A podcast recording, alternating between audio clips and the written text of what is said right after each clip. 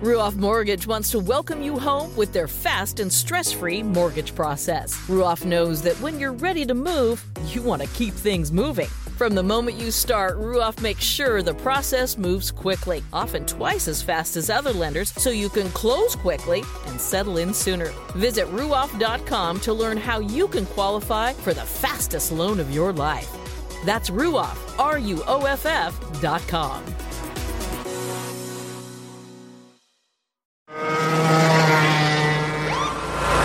Sir, are you aware you were going forty miles an hour?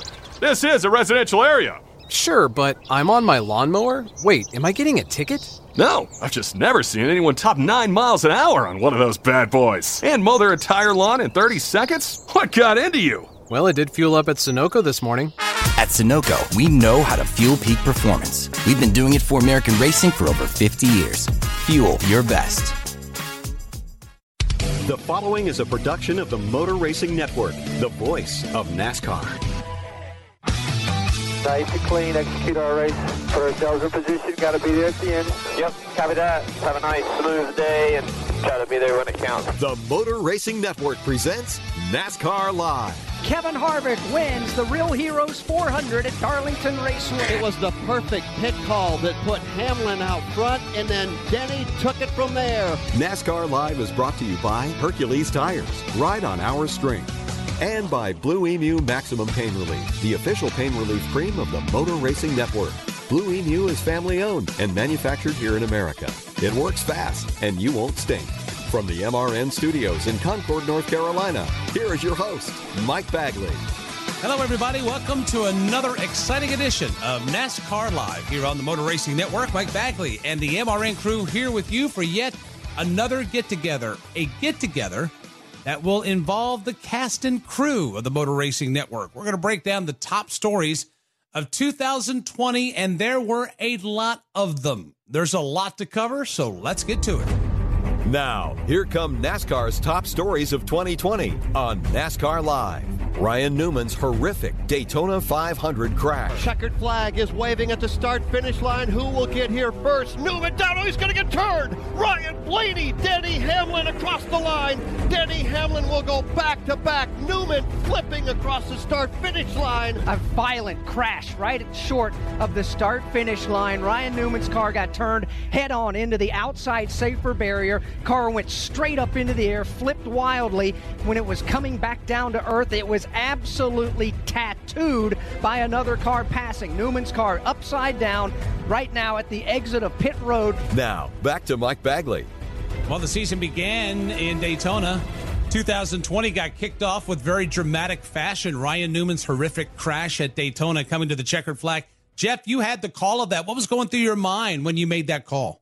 Well, I'll tell you, Mike, I was hoping that that Alex was able to watch what was happening with Ryan Newman, because as the crash unfolded, quickly getting away from the crash scene was the battle for the lead and for the win between Ryan, or excuse me, between Denny Hamlin and Ryan Blaney. Uh, after I called them coming across the line in, in the peripheral vision, I saw Ryan Newman's car tumbling across the line. And I pretty much just looked over to Alex Hayden, who picked the call up and carried it on from there. But I, I think, and Alex, I, I think I can use one word, shock, in, in thinking back at what it was like at that particular moment.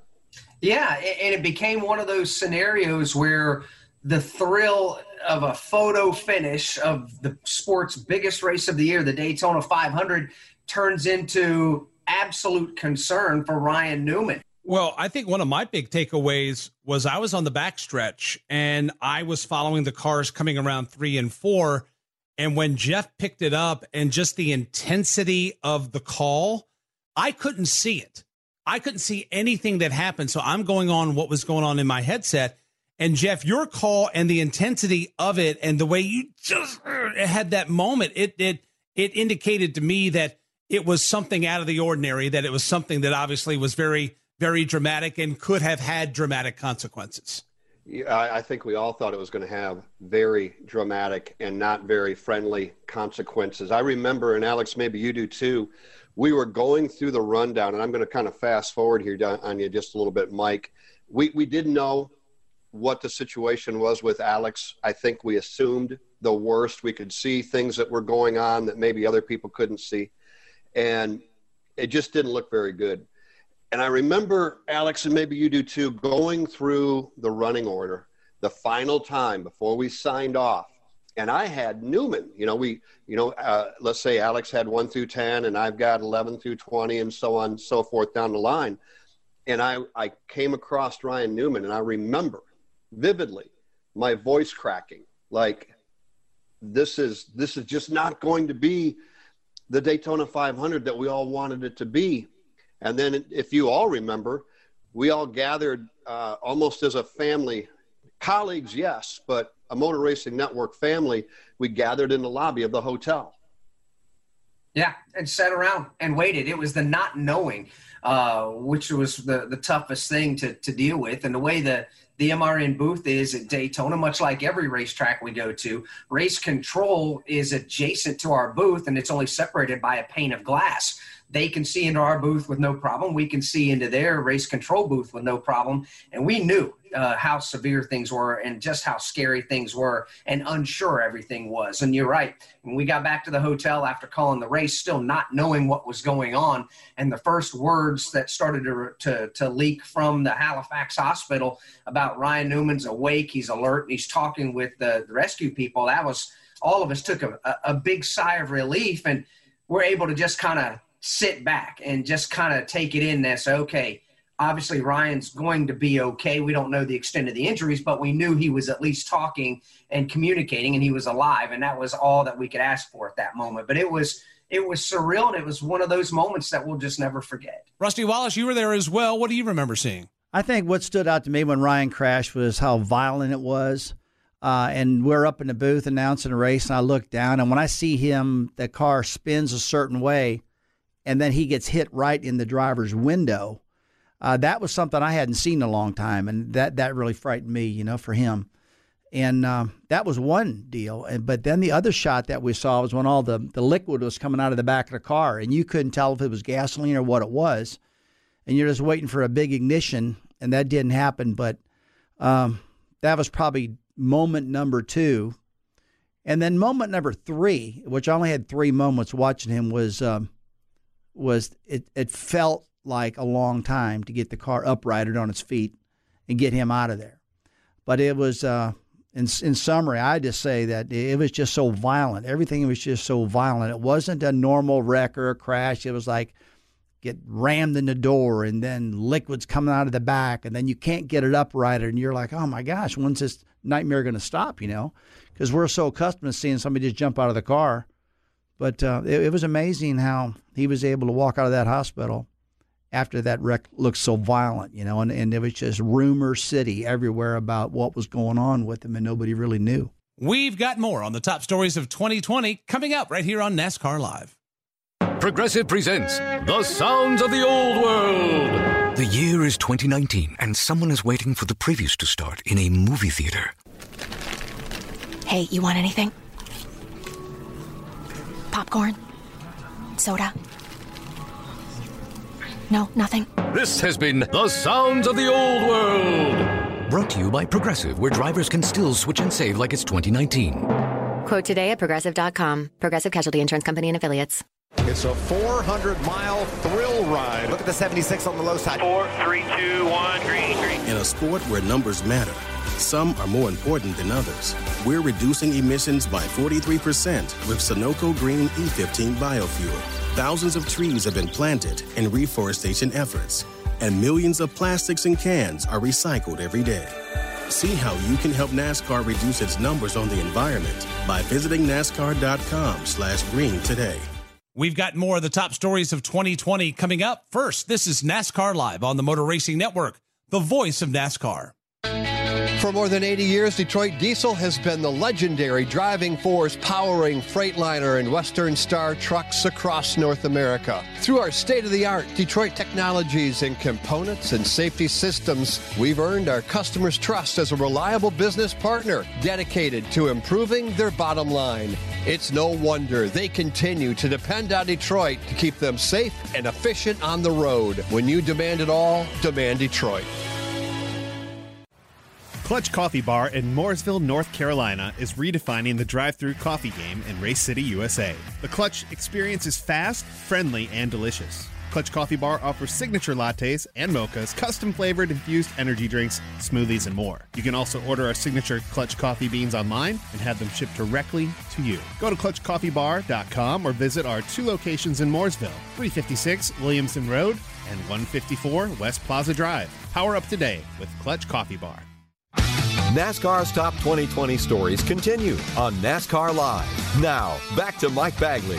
Thank you for joining us on this week's NASCAR Live. We've got the cast and crew, the Motor Racing Network, with us this week talking Ryan Newman and his horrific crash in the Daytona five hundred. Alex Hayden, the happy ending of this story was actually two days later when we saw a photo of Ryan walking out of the hospital barefooted and holding his daughter's hands. Yeah, Mike, powerful is, is a word you can use to describe that photo. You can also uh, throw in the, the, the huge exhale, the sigh of relief, not just from all of us who were there at the racetrack, fans, participants, broadcasters, whatever the case, but everybody listening to the Motor Racing Network, everybody that watched the Daytona five hundred, everybody seeing that photo that starts to get released and circulated around. I think everybody had this huge sigh of relief that, wow, okay, yeah, he's he's okay now. And I can see for my own self that Ryan Newman is okay now because he's walking out of the hospital. Powerful picture. Dave Moody? I was stunned, honestly, and it, it happened, you know, within within twelve hours, really. The next morning, we had gotten reports that, that he was awake and alert and conscious and did not have any serious injuries, and it just kind of make made you shake your head, you know, and, and look skyward and send up some thanks, because that was uh, not many years ago at all. That was not the kind of wreck that people the, the kind of wreck that people walked away from. Kurt Becker. Seeing that picture. Uh, I had been at Daytona nineteen years earlier when Dale Earnhardt had lost his life, and that was the type of picture we all would have liked to seen then.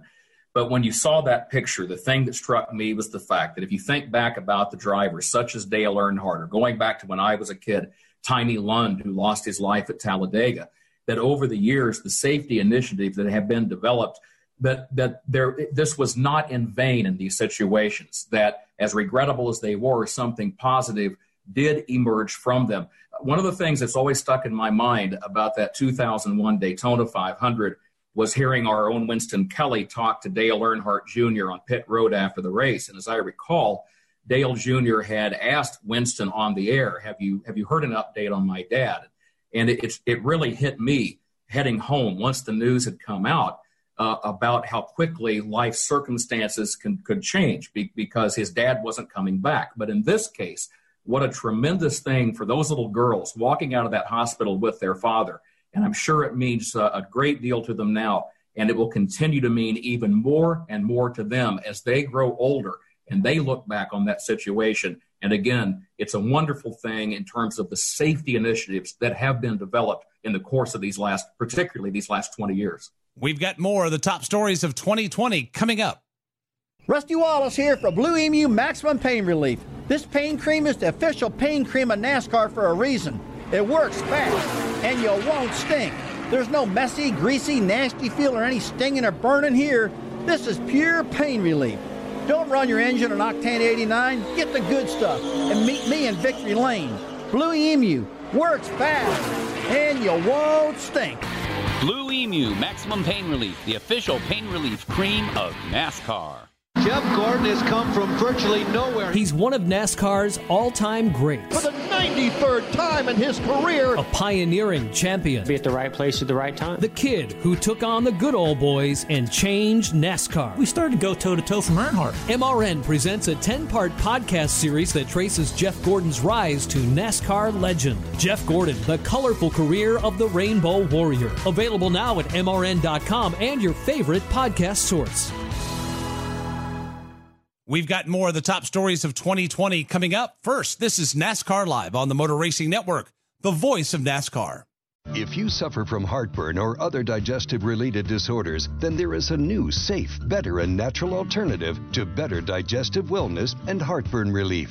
Praxid not only provides relief of heartburn, but Praxid takes a three hundred sixty degree approach to support better digestion, protect you from harmful bacteria, and also balance your stomach to improve digestive functions. We like to think of it as the multivitamin of digestive health. It's the only product to combine all natural ingredients known for the digestive health properties into a single patented product. Praxid also comes in easy-to-carry packs. Praxid relieves, restores, and maintains a healthy digestive system. Praxid is available here for only thirty-nine ninety-five. Shipping and handling is free, and your money back is guaranteed. To take advantage of this special radio offer, call now, one eight hundred, eight two nine, five six eight eight. That's one eight hundred, eight two nine, five six eight eight. Again, one eight hundred, eight two nine, five six eight eight.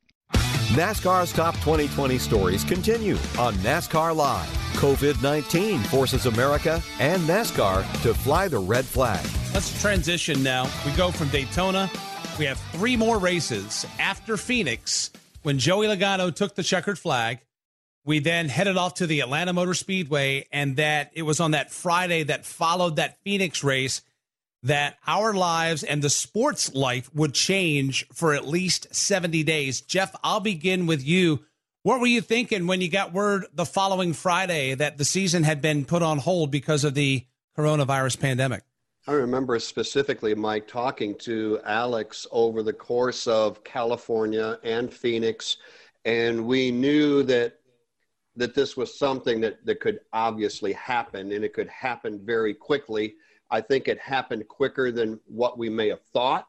Um, all of a sudden, we're racing, and we're off to a tremendous start to the twenty twenty season. We really were. And then all of a sudden, we're just done. Um, I, I think it's hard to put into words, don't you, Alex? We we were moving, and and everything was just clicking.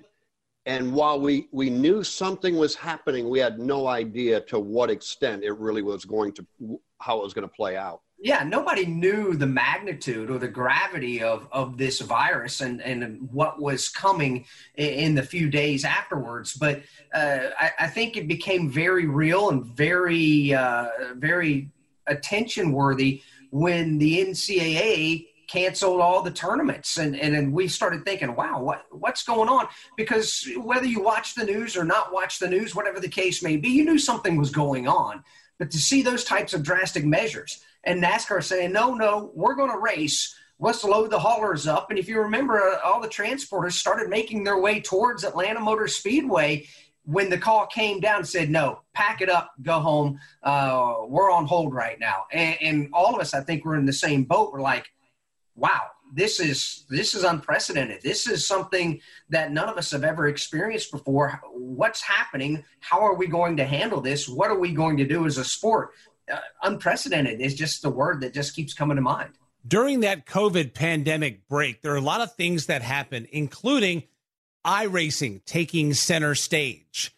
Networks began to carry that. We've had Fox and N B C um, jump in there and get into the iRacing business. That bridged a gap, and I think that also accentuated, Alex, the importance of this simulator that fans can race along with active drivers and former drivers alike. Yeah, iRacing's been around for years and years and years. I mean, a lot of us have, have been a participant on iRacing dot com for a long, long time. But I think once things shut down, the and, and people were starving for something to do. People were quarantined in their homes. And then I think that goes double, even triple more so for television networks. They have all these plans in place for live sports content they just simply didn't have. And they found an opportunity to bring live sports, albeit virtual, live sports back out there. And the competitors, yeah, they, they have a competitive fire. They wanted to be a part of it. I think it became something uh, big and, and launched an idea of, of what could happen as far as if you just put your mind to, together with everybody else and figure out what you can do to try to keep going forward. How can you bring some sort of normalcy in, in an abnormal time? And, and I tip my cap to all the competitors. I tip my cap to iRacing dot com and, and certainly the television networks, because we we put video games, I guess you can call it, into the mainstream, esports, if you will, the virtual world, mainstream, because it always lived out there, and it's huge. I, I'm not discrediting that. It's always been huge, but to be able to now televise it on network T V, that took it to a whole different level, and I think that has continued to grow, and now we have the Coca-Cola iRacing series. We have a lot of different series out there that are all virtual that so many people are getting the opportunity to be a part of, and they're still getting broadcast, not necessarily on Fox or N B C, but they're still broadcast, live broadcasts of these types of events. Dave Moody? iRacing was the ultimate example of being in the right place at the right time, because our season got shut down.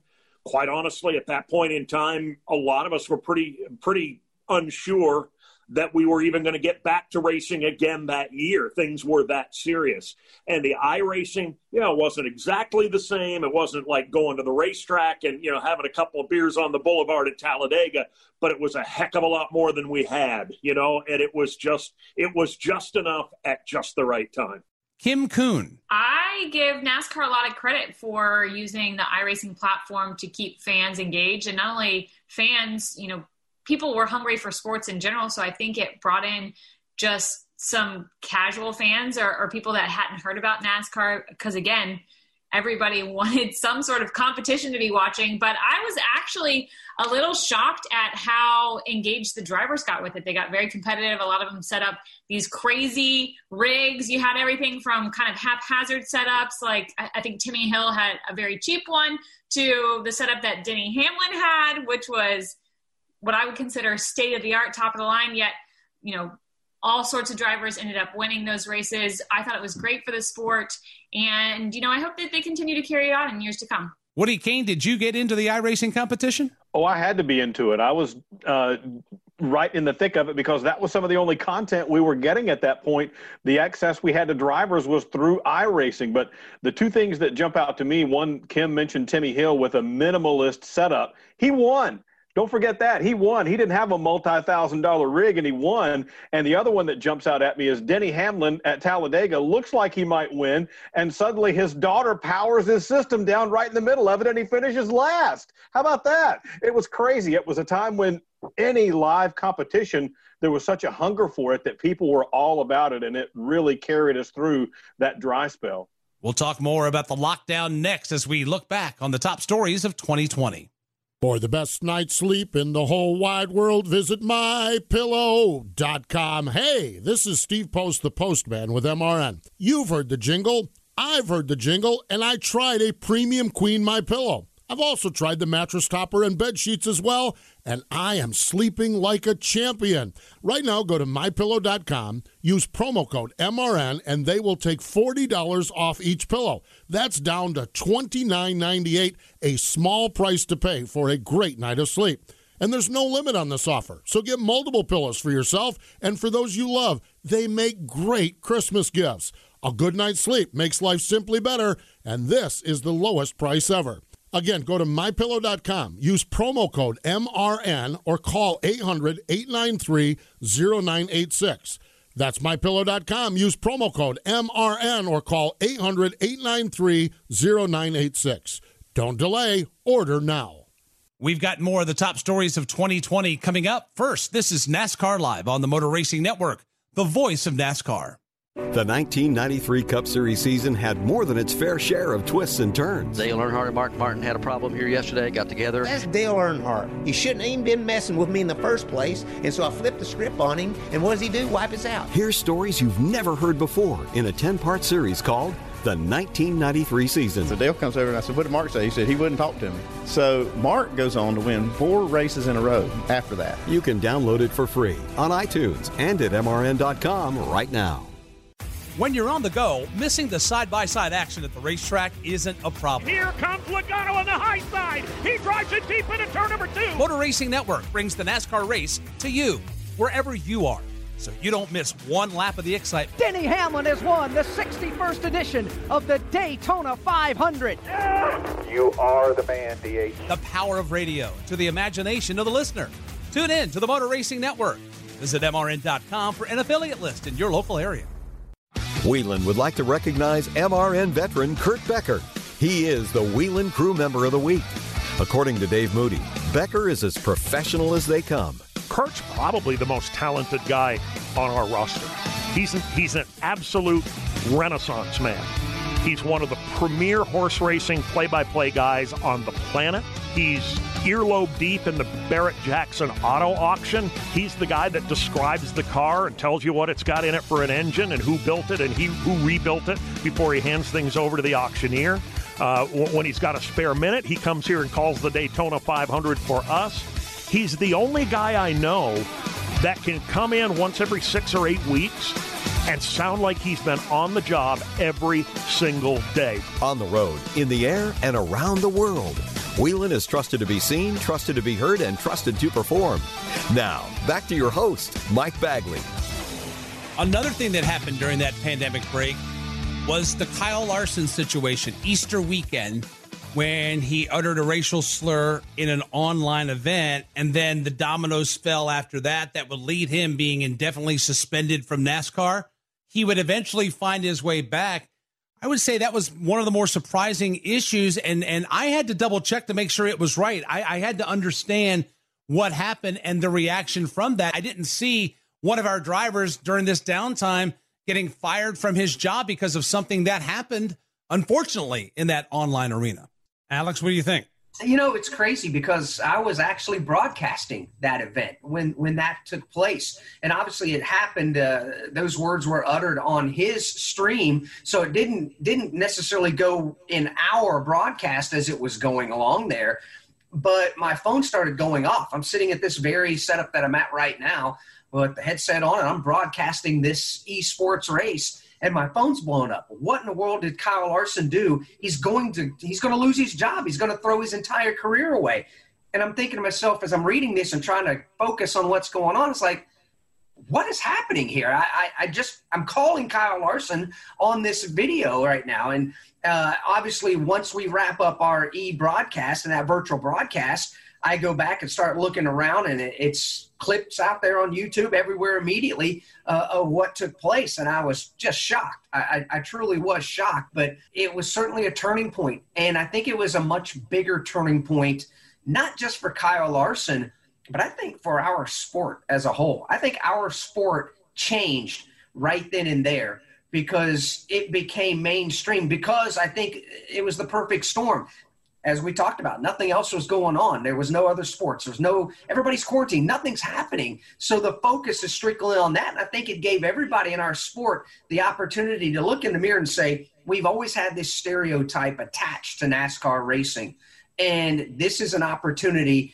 While Kyle Larson had to pay a, a stiff penalty for, for it, and rightly so, it was an opportunity for everybody to look in the mirror, right, wrong, or indifferent, and say, you know what, we as a sport need to get rid of this. This is this is why there is a stereotype in our sport. And I think with the leadership with Steve Phelps and, and everybody at NASCAR, to the entire industry and all the stakeholders, everybody in the garage, everybody in the broadcast arena, everybody said that this is enough.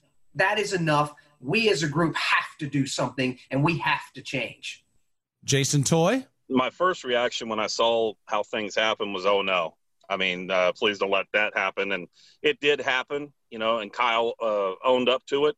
Kyle went through the process and trying to go through the process of earning respect back from everybody uh, that he had lost, and some of the uh, relationships that got hurt, and, you know, just relationships with the community as well. And but when it first happened, it was like, oh, no. And it was one of those things of coming back from it. You know, everybody loves to have a comeback, and this is the ultimate comeback opportunity for Kyle Larson to be able to do that. And he's made amends on everywhere he's he's needed to do, and he's gone above and beyond what he's needed to do as well. And I thought he gave a great interview to James Brown from C B S here a couple of weeks ago, about a month or so ago, and uh, really kind of showcasing the things that he has done and the remorse that he has felt about it. And you know, it's great to be able to, to to have Kyle come back, and it's also great to know that he learned a lot and taught a lot of people lessons of uh, of that unfortunate incident that happened. Steve Post. As much as we as America love to kick people when they're down, and especially we see that in our society and our culture now, as Americans and sports fans, we love overcoming. We love second chances.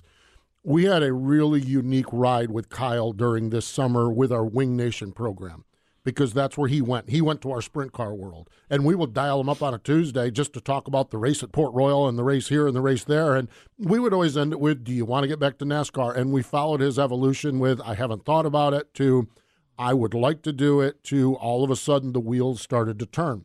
So while they were turning on the NASCAR side of it, I uh, had a couple opportunities to catch up with Kyle during the summer, and they were turning on the, I guess, enlightenment of it, um, the gravity of the mistake that he made, the importance of the mistake that he made. This guy went way, way to so many places to talk to so many people about the racial strife that we have in our country. Incident, his slip-up happened during Easter, and then we had the George Floyd incident in our society, and the world went crazy, and he took all of it as an opportunity to educate himself and to become a better person in that category of life and thinking and the way it is. He, he went to George Floyd's grave privately. He went to a lot of these things privately and did a lot. So I am really not, once we got midway through the summer and I knew what Kyle was doing and, and listened to some of the things that he had learned and some of the lessons and some of the talking, I thought, you know, there's a chance he might get another shot at this thing. He might just get another chance. And he's out there winning races also. And and and we can talk about it all we want. Winners, winners get attention. And he won a ton of sprint car races. He was the talk of the sprint car world. So privately, he was doing what he needed to do behind the scenes. Publicly, he was needing what to do what he did to keep his name out there. And you couldn't you couldn't open Speed Sport News without Kyle Larson being all over it. And I know we're in a different era than Speed Sport News, but there's still importance of of the the the racing news cycle that we have. And so consequently, I think um, as we got further into the fall, I'm thinking, you know, there's a chance he could get back in this. And then when we started to see the musical chairs game go, and all of a sudden there's a seat at Hendrick Motorsports, and um, I just think that ultimately it really worked out well for him, and uh, quite the quite the year in the life of Kyle Larson, that's for sure. Also, during the lockdown, NASCAR pushed back the rollout of the next-gen race car from twenty twenty-one to twenty twenty-two. Kyle, Rickey, I'll start with you on this one. You got one shot to get it right. And, you know, there was a very extensive testing schedule laid out for this new car. It had already begun. There were a couple of tests late last year and during the offseason before twenty twenty. Um, I think the delay is is probably the only option in this case. Uh, you know, at that we we spent three months just trying to get back to racing uh, and get back to twenty twenty competition with the current car and the current schedule. It would have been almost impossible to roll out the the, the next gen car for twenty twenty-one because again, you only have one shot to get it right, and uh, you need as much testing, as much data as possible. Testing has since resumed, and I think we're we're in really good shape for twenty twenty-two. And I think it was it was a great call by NASCAR, and I think it was the only call that they could make. You're listening to the top stories of twenty twenty on NASCAR Live. More coming up. Whelan designs and manufactures reliable and powerful warning lights, white illumination lighting, sirens, controllers, and high-powered warning systems for automotive, aviation, and mass notification industries worldwide. Every part of every Whelan product is proudly designed and manufactured in America and is tested on-site to meet the toughest industry certifications. On the road, in the air, and around the world, Whelan is trusted to be seen, trusted to be heard, trusted to perform. Check out M R N dot com for a podcast series called The Tough Trucks of NASCAR, twenty-five years and still trucking. We'll take you back to some great races. Here they come. They're crashing in the back at the line. Mike Skinner wins it. Some wild moments. Brendan Gaughan gets turned around and slams hard into the inside retaining wall. And the stories that go with them. We lost the championship, but there was a lot of ugly things that went on behind the scenes. Ended a lot of friendships, actually, to this day. Download the shows for free on iTunes and at M R N dot com. We've got more of the top stories of twenty twenty coming up. First, this is NASCAR Live on the Motor Racing Network, the voice of NASCAR. Citywide to countryside. Whatever you drive, wherever you go, Hercules Tires has the value, selection, and industry-leading warranty to get you there, no matter where the road takes you. Go to Hercules Tire dot com. There you can find the nearest authorized Hercules retail location to you. Plus, you can use the tire tracker to find out which Hercules tire fits your vehicle the best. That's Hercules Tire dot com. Hercules Tires. Ride on our strength. You might think your old vehicle's nothing more than a piece of junk, but to children in our racing communities, your vehicle can help them live happier and healthier lives. Join others in your community. Put your vehicle to good use and donate it today. It's easy. We'll pick it up for free. Act now to have your car, truck, boat, or other vehicle towed and auctioned off. You'll get a tax deduction, and the NASCAR Foundation gets the proceeds, all for the kids. Call eight four four NASCAR nine today. That's eight four four NASCAR nine. NASCAR's Top twenty twenty Stories continue on NASCAR Live. We've been out of the race car, off the racetrack for two months. We come to Darlington. Clear of a national lockdown, NASCAR carefully returns. A little dose of normalcy here this afternoon in the South Carolina and in the state of South Carolina. You'd have to go all the way back really to World War Two to find a dearth of motorsports like we've been through. Green flag goes in the air, and the NASCAR Cup Series is reopened. Now, back to Mike Bagley. The return to racing after the lockdown, seventy days between cup races. And that first race back was at Darlington Raceway. Alex, you were in the booth that night uh, or that day with uh, with Dave Moody. What was it like going back to the racetrack after being silent for seventy days and going back with no fans in the stands? It was, first and foremost, uh, it was a bit of apprehension, because you weren't sure what to expect. We knew about all the protocols that were in place, lots of communication from NASCAR, and that's the leadership part of it, on the medical side of things, where you needed to go, how we're going to screen, all these protocols in place. And then to drive up to Darlington Raceway, a track where as you start to approach the, the raceway, you start seeing motorhomes and campers and tents and everything in people's front yards the closer you get to the racetrack, and that air of NASCAR racing at, at Darlington, South Carolina. There's nothing. It was just a normal day when you arrived, just a racetrack sitting there. The thing that was most iconic about all of that, that, that I'll never, ever forget, is the checkered flag flies. The cars all go to pit road. You open up the back door to the broadcast booth and you can hear birds chirping. There's just nothing. There's no sound anywhere. Um, it was strange and it was surreal, but you know what? That was the first step to getting our sport back to where it needed to be. And we returned on May seventeenth. And from the span of May seventeenth to November eighth, that was one hundred seventy-six days. We ran eighty-four races between Cup, Xfinity, and Truck. Jeff, that's amazing. We were doing things we never done before. We're racing in the middle of the week, no practice, no qualifying, and we got back on schedule, ended the season on schedule. It was amazing that once we returned in the middle of May, we basically buried the throttle to the floorboard and never lifted till almost the middle of November.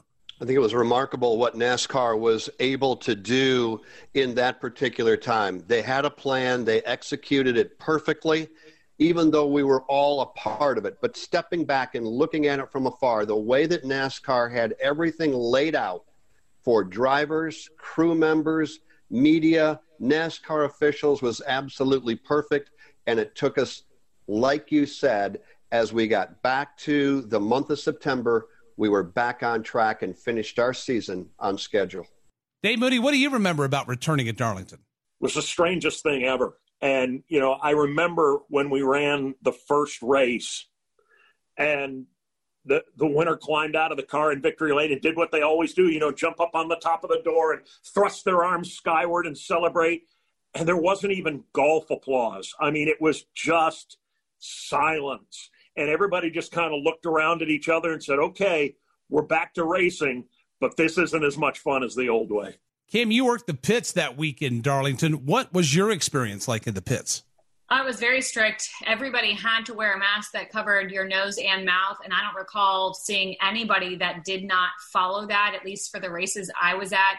Um, to Woody's point, we had to first actually answer a questionnaire a couple of days or the day before we went to the track to make sure we weren't symptomatic or weren't in contact with anybody that had symptoms. Once we got approval after filling out that questionnaire, when we got to the racetrack, they asked us again, you know, since you answered those questions, have you had any symptoms pop up? Have you been in contact with anybody that has had COVID? In addition to that, we had our temperatures checked. Then we were allowed into the racetrack, and it was very much social distance from them, which when you're working pit road is extremely different. And if you've seen photographs, obviously we're a radio network, but if you've seen photographs, we have a completely separate mic stand that the driver uses when we're interviewing them either before or after the race. Dave, a lot of things changed after the lockdown.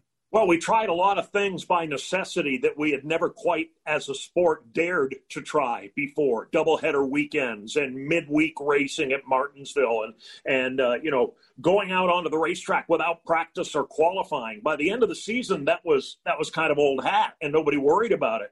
But I remember going back to Darlington for that first race after the shutdown.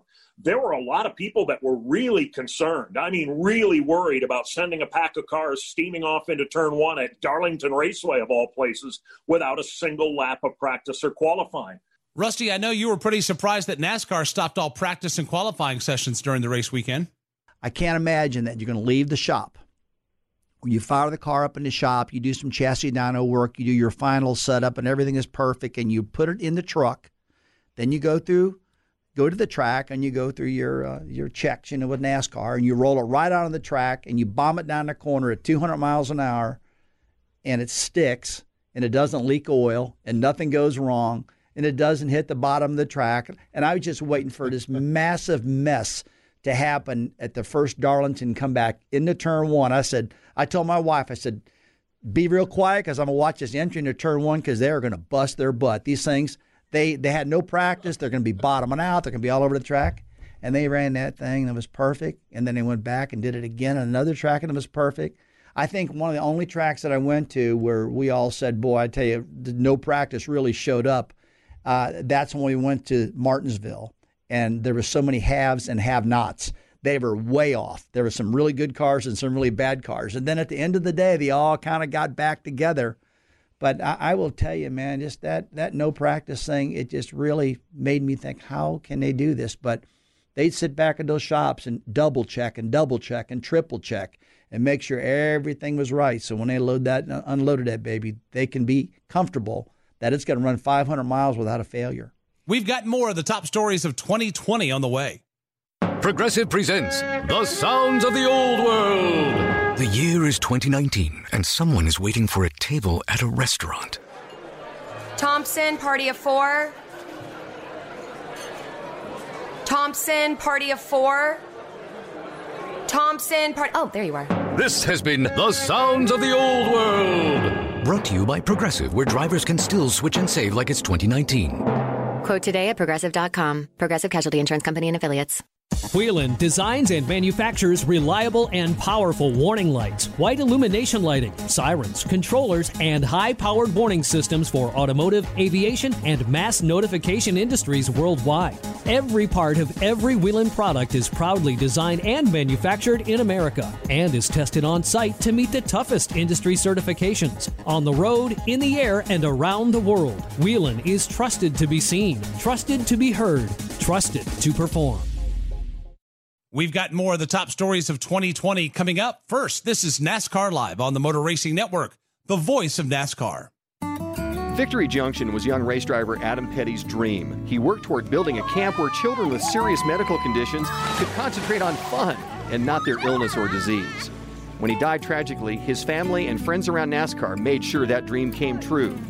Today, Victory Junction is a camp that provides fun, life-changing experiences to children dealing with illnesses and disabilities, all at no cost to the camper. Help us serve more children by visiting victory junction dot org. Join the Motor Racing Network every Tuesday night for NASCAR Live. Get the latest news and exclusive interviews from the biggest names in the sport. We're not going to build an empire in three months, but certainly we have visions in the years to come to build this into a big organization. Hear the thoughts and opinions from NASCAR insiders and much more. That may be some of the best driving Brad Keselowski has ever done. It's NASCAR Live every Tuesday night at seven p.m. Eastern on the Motor Racing Network. NASCAR's top twenty twenty stories continue on NASCAR Live. Kevin Harvick and Denny Hamlin dominate the season. Harvick Hamlin, one and two, racing for the win here in Pocono. It's Harvick off turn three for the final time here at Pocono. Exiting the corner, he'll see the checkered flag go in the air, and Kevin Harvick wins the Pocono Organics three twenty-five at the Pocono Raceway. It was the perfect pit call that put Hamlin out front, and then Denny took it from there. Off three, final time, checkered flag waving at the start-finish line, and Denny Hamlin wins the Pocono three fifty. Now, back to Mike Bagley. Once we got back on schedule, there began the storyline of the dominance of Kevin Harvick and Denny Hamlin.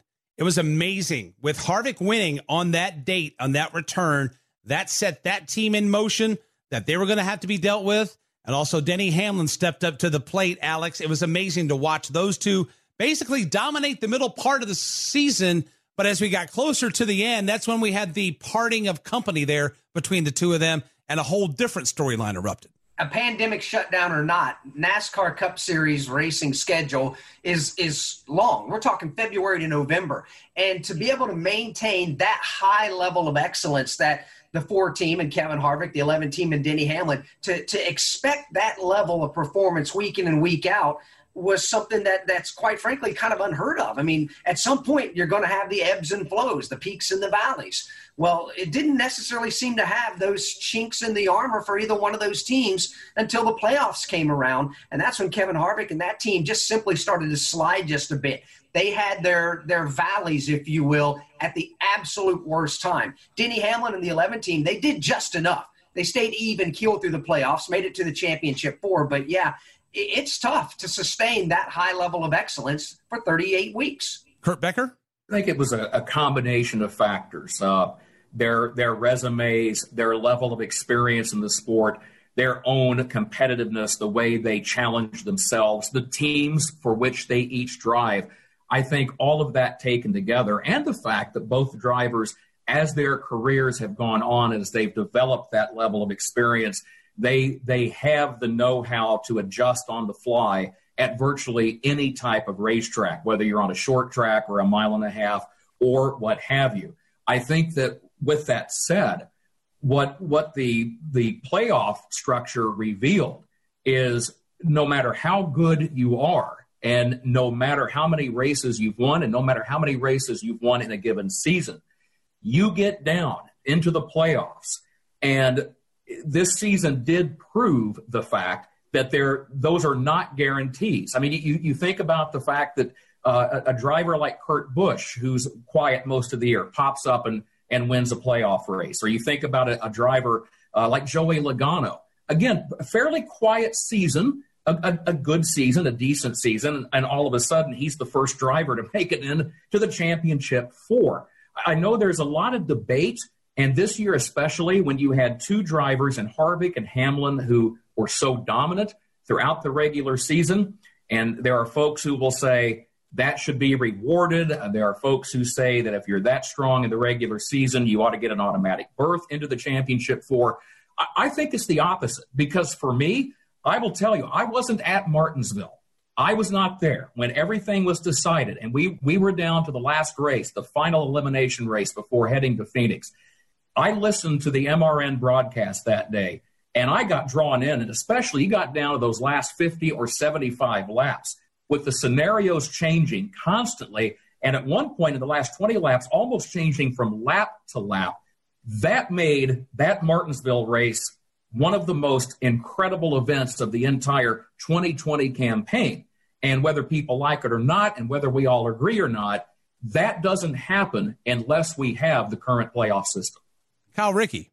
You have to be good at the right time. And Denny Hamlin had a spectacular season. Kevin Harvick had a spectacular season. Hamlin's been in the Cup Series fifteen years now. Kevin Harvick has been in the Cup Series nineteen years. Two of the most experienced drivers on the racetrack, and that's what played into mo- their success this year. We saw Denny come out of the block strong with momentum, winning the Daytona five hundred. We saw Kevin come back out of the block strong right after the shutdown and, and win at Darlington. And that momentum, for the most part, carried through the entire summer.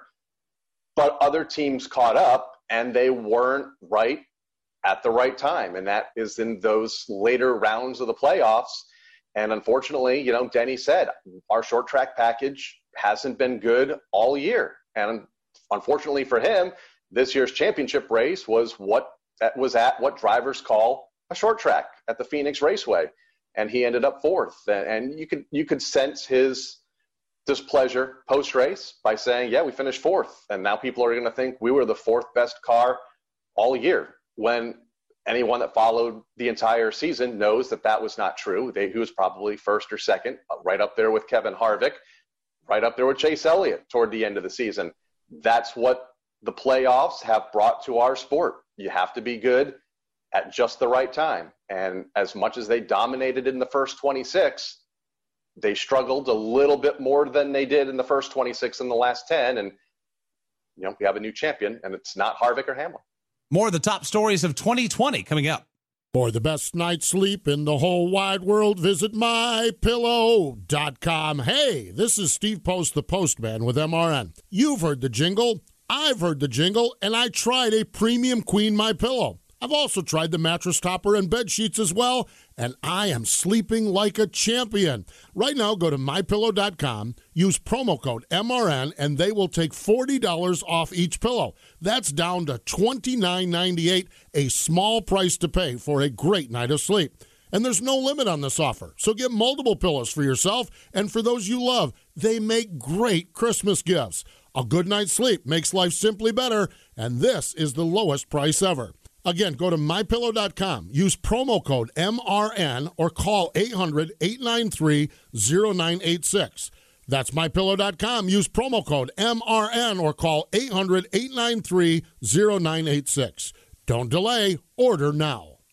NASCAR's top twenty twenty stories continue on NASCAR Live. They're pacing down the back straightaway, the super stretch, and turned it over now to Jimmy Johnson, who is now at the front of the field. Jimmy announcing his retirement. Seven-time NASCAR Cup Series champions Jimmy Johnson and crew chief Chad Knaus retire. Everybody was hoping to see Jimmy Johnson win here in his final full-time season, but you know what?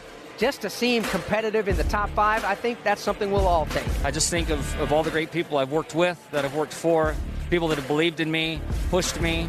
Um, it's been a great journey, and it's been, been very fulfilling. Now, back to Mike Bagley. When you look back at his career, and when you look back at what Jimmy Johnson was able to accomplish, he was coming to the end in the oddest of years. He didn't have the opportunity to have that, that farewell from the fans.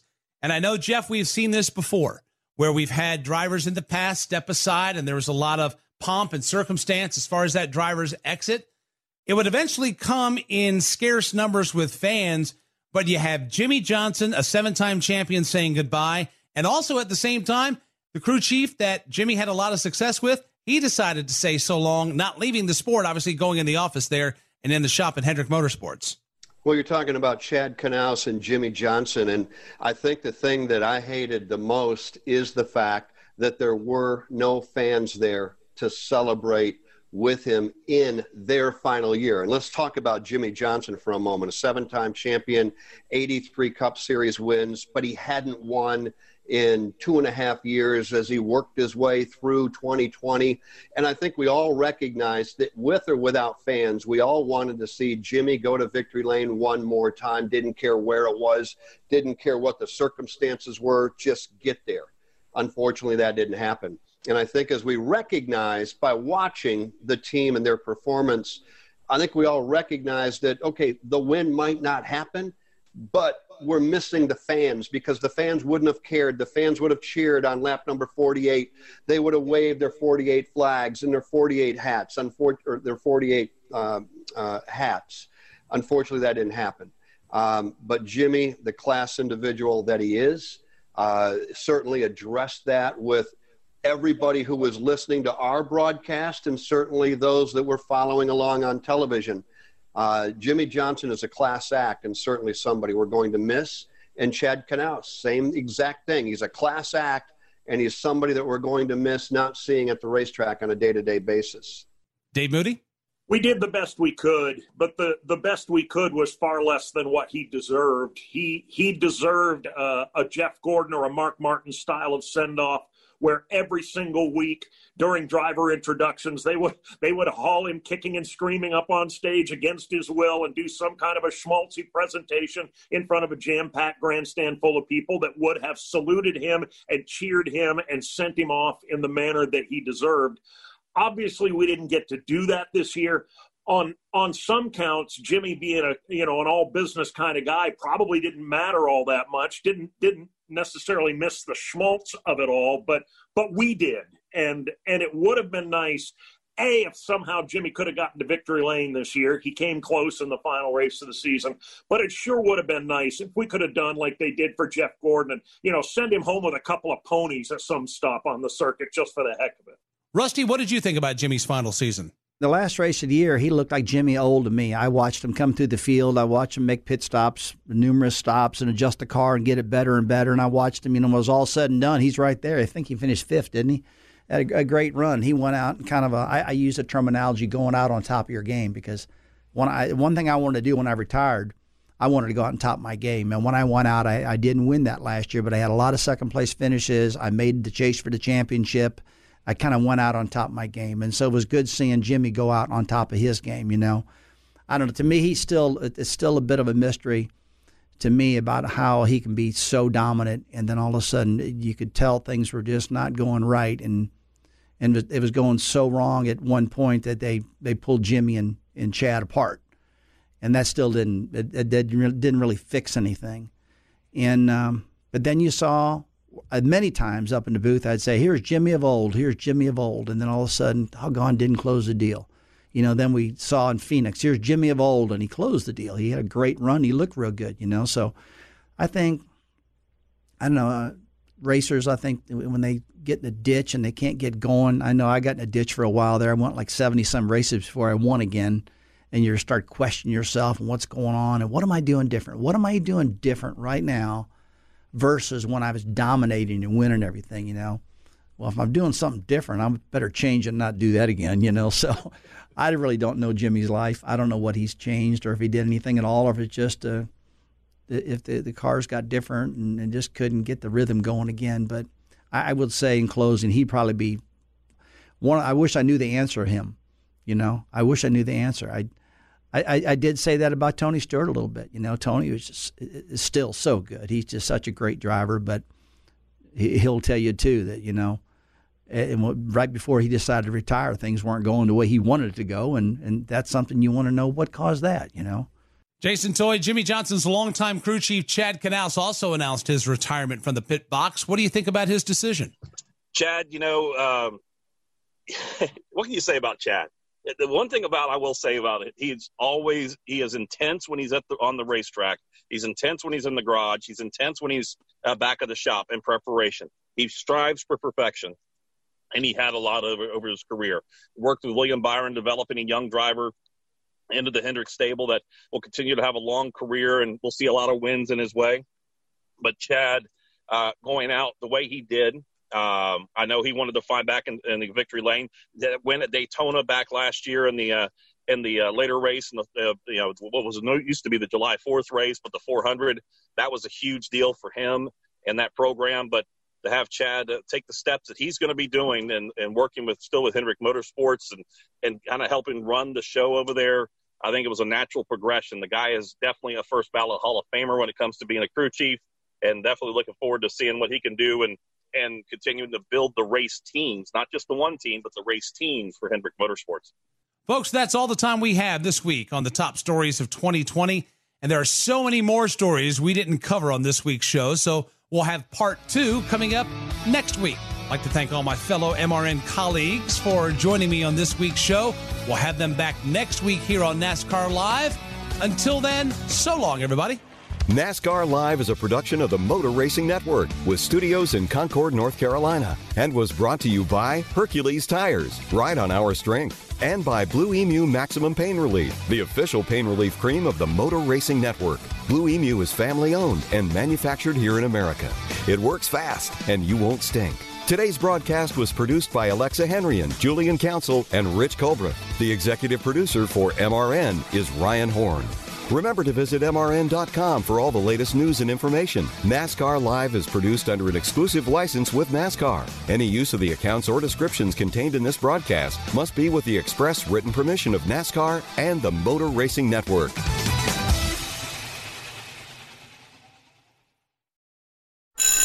This NASCAR season, every member of the Toyota Racing Team is doing their part to take the trophy home. Like sixth grader Melissa Kowalski, who changes true to Truex on every true-false quiz she takes. All my teachers are Martin Truex Junior fans now. Keep up the great work, Melissa. To accomplish greater things this year, everyone plays a part. Be part of the action at toyota.com slash racing. Toyota, let's go places. NASCAR is a registered trademark of National Association for Stock Car Auto Racing, Incorporated